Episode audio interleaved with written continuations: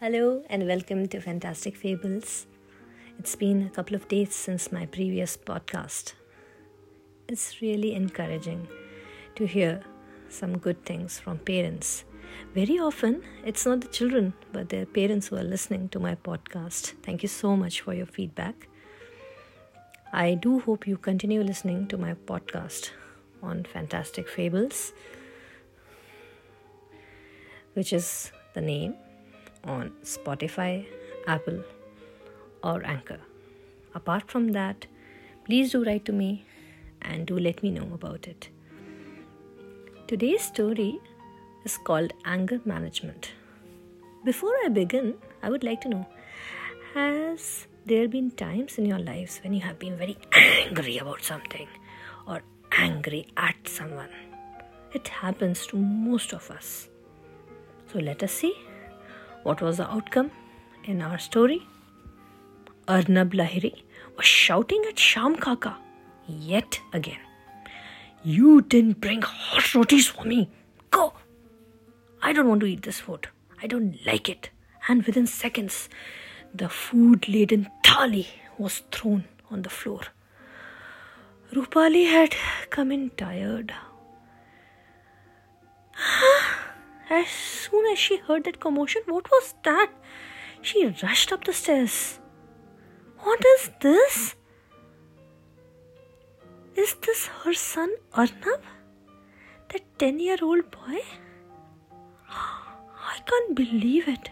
He was yelling and stamping his feet.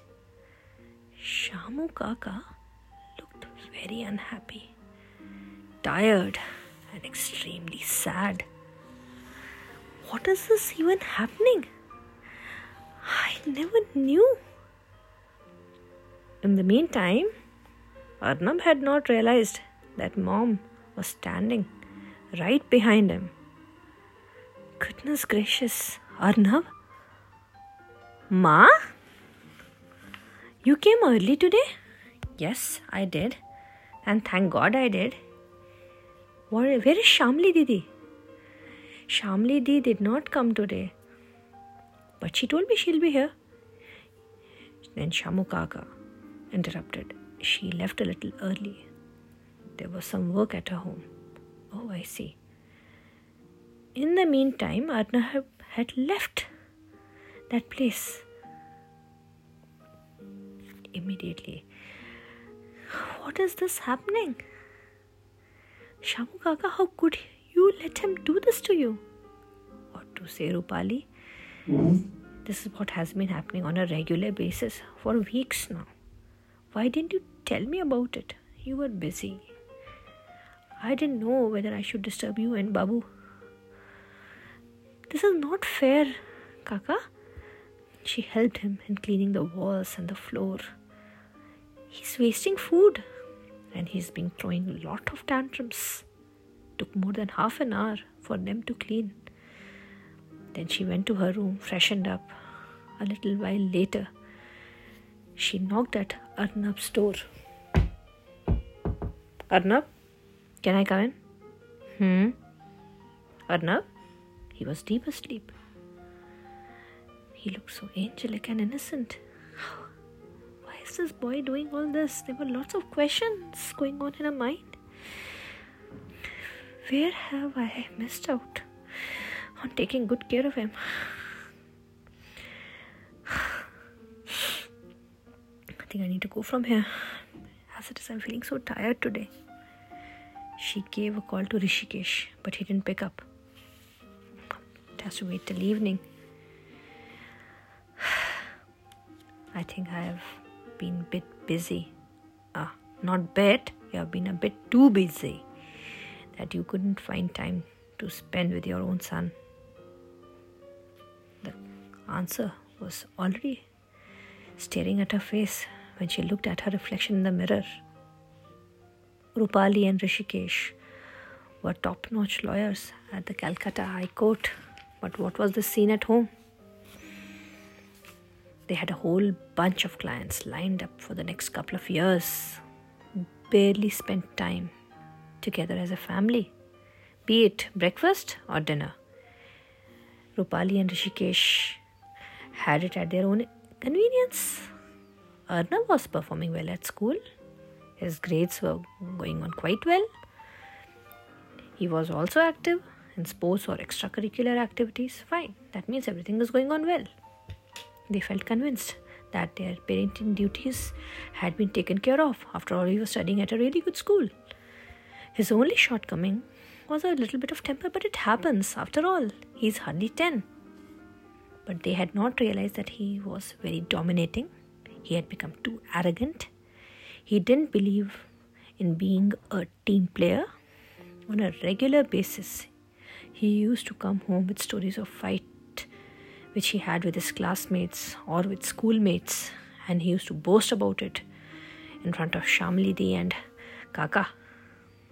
They used to keep on telling him not to indulge in these negative things, but it all played on deaf ears. He never paid attention to it. Anyway, as the days progressed, it just on getting added up. He just used to take the attention and the love for granted. Arnab wanted the latest gadgets, the football merchandise. I want to go on a trip to Europe for my coming holidays. Books, mangas, accessories, you name it, and he had it. All his wishes were being granted without any fuss. Not even an eyebrow was raised. His strategy was simple. He used to approach his parents when they were busy attending to their clients or talking to their staff or were on a phone call. They knew they didn't want him to create a scene. A simple consent was good enough and a nod. They used to hand him their cards and he used to place the order. As the grandfather clock chimed, Rupali realized it was 4 pm. From her room, she saw Arnab wake up and shout at Kaka to give him something to eat. He was copying his homework from a certain site. Slowly, Rupali came to sit next to him. Being in court, she had not realized what all he was up to in her absence. Arnab, what are you doing? What is it, mummy? Everybody does that. Why can't I? He wasn't very forthcoming. He was cleverly trying to evade answering truthfully. One thing was clear she needed to take control of the situation. Late in the evening, when Rishikesh arrived, he was surprised of the development. He didn't take it seriously. Really, what? That kid? Or Arnab? No, Rupali. No, I was a witness. I wish you would have been here. You would have been equally shocked and annoyed as I am. Mm, okay, you decide what has to be done. I'll tag along. Don't I? I always listen to you. I have cleared my schedule for the next 15 days. So should you. 15 days? It's too much to ask. We need to take prompt action, Mr. Lahiri. Rupali spoke stoically. I have talked to Shishirda. Oh, your cousin? That Dr. Shishir, the great Shishir Mukherjee. Yes, he is going to help us. And hit the iron when it is hot. We don't take control of the situation now, it will be out of our hands. This Saturday, no Rupali. I have my golf session. Let go of it. Right.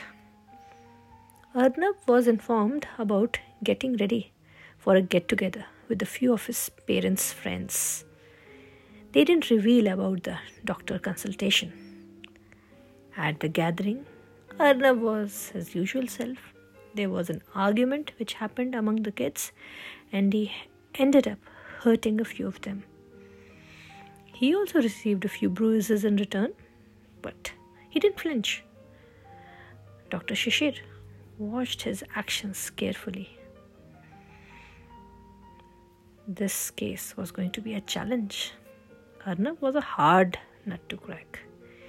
He was very adamant, clever, demanding, and a sly kid.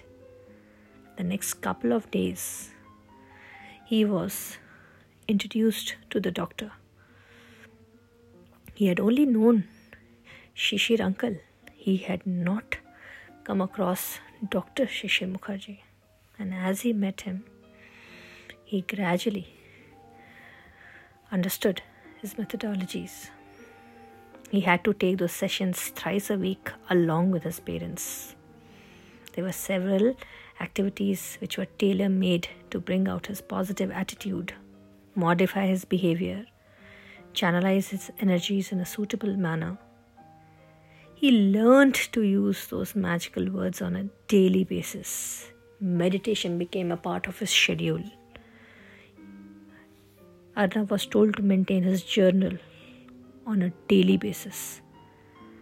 If he was upset about something, unhappy, or happy, anything at all, he had to communicate with his parents. Communication is the key. Do you understand, Arnab? Yes. Let me tell you, children, it was not an easy task, it was very difficult.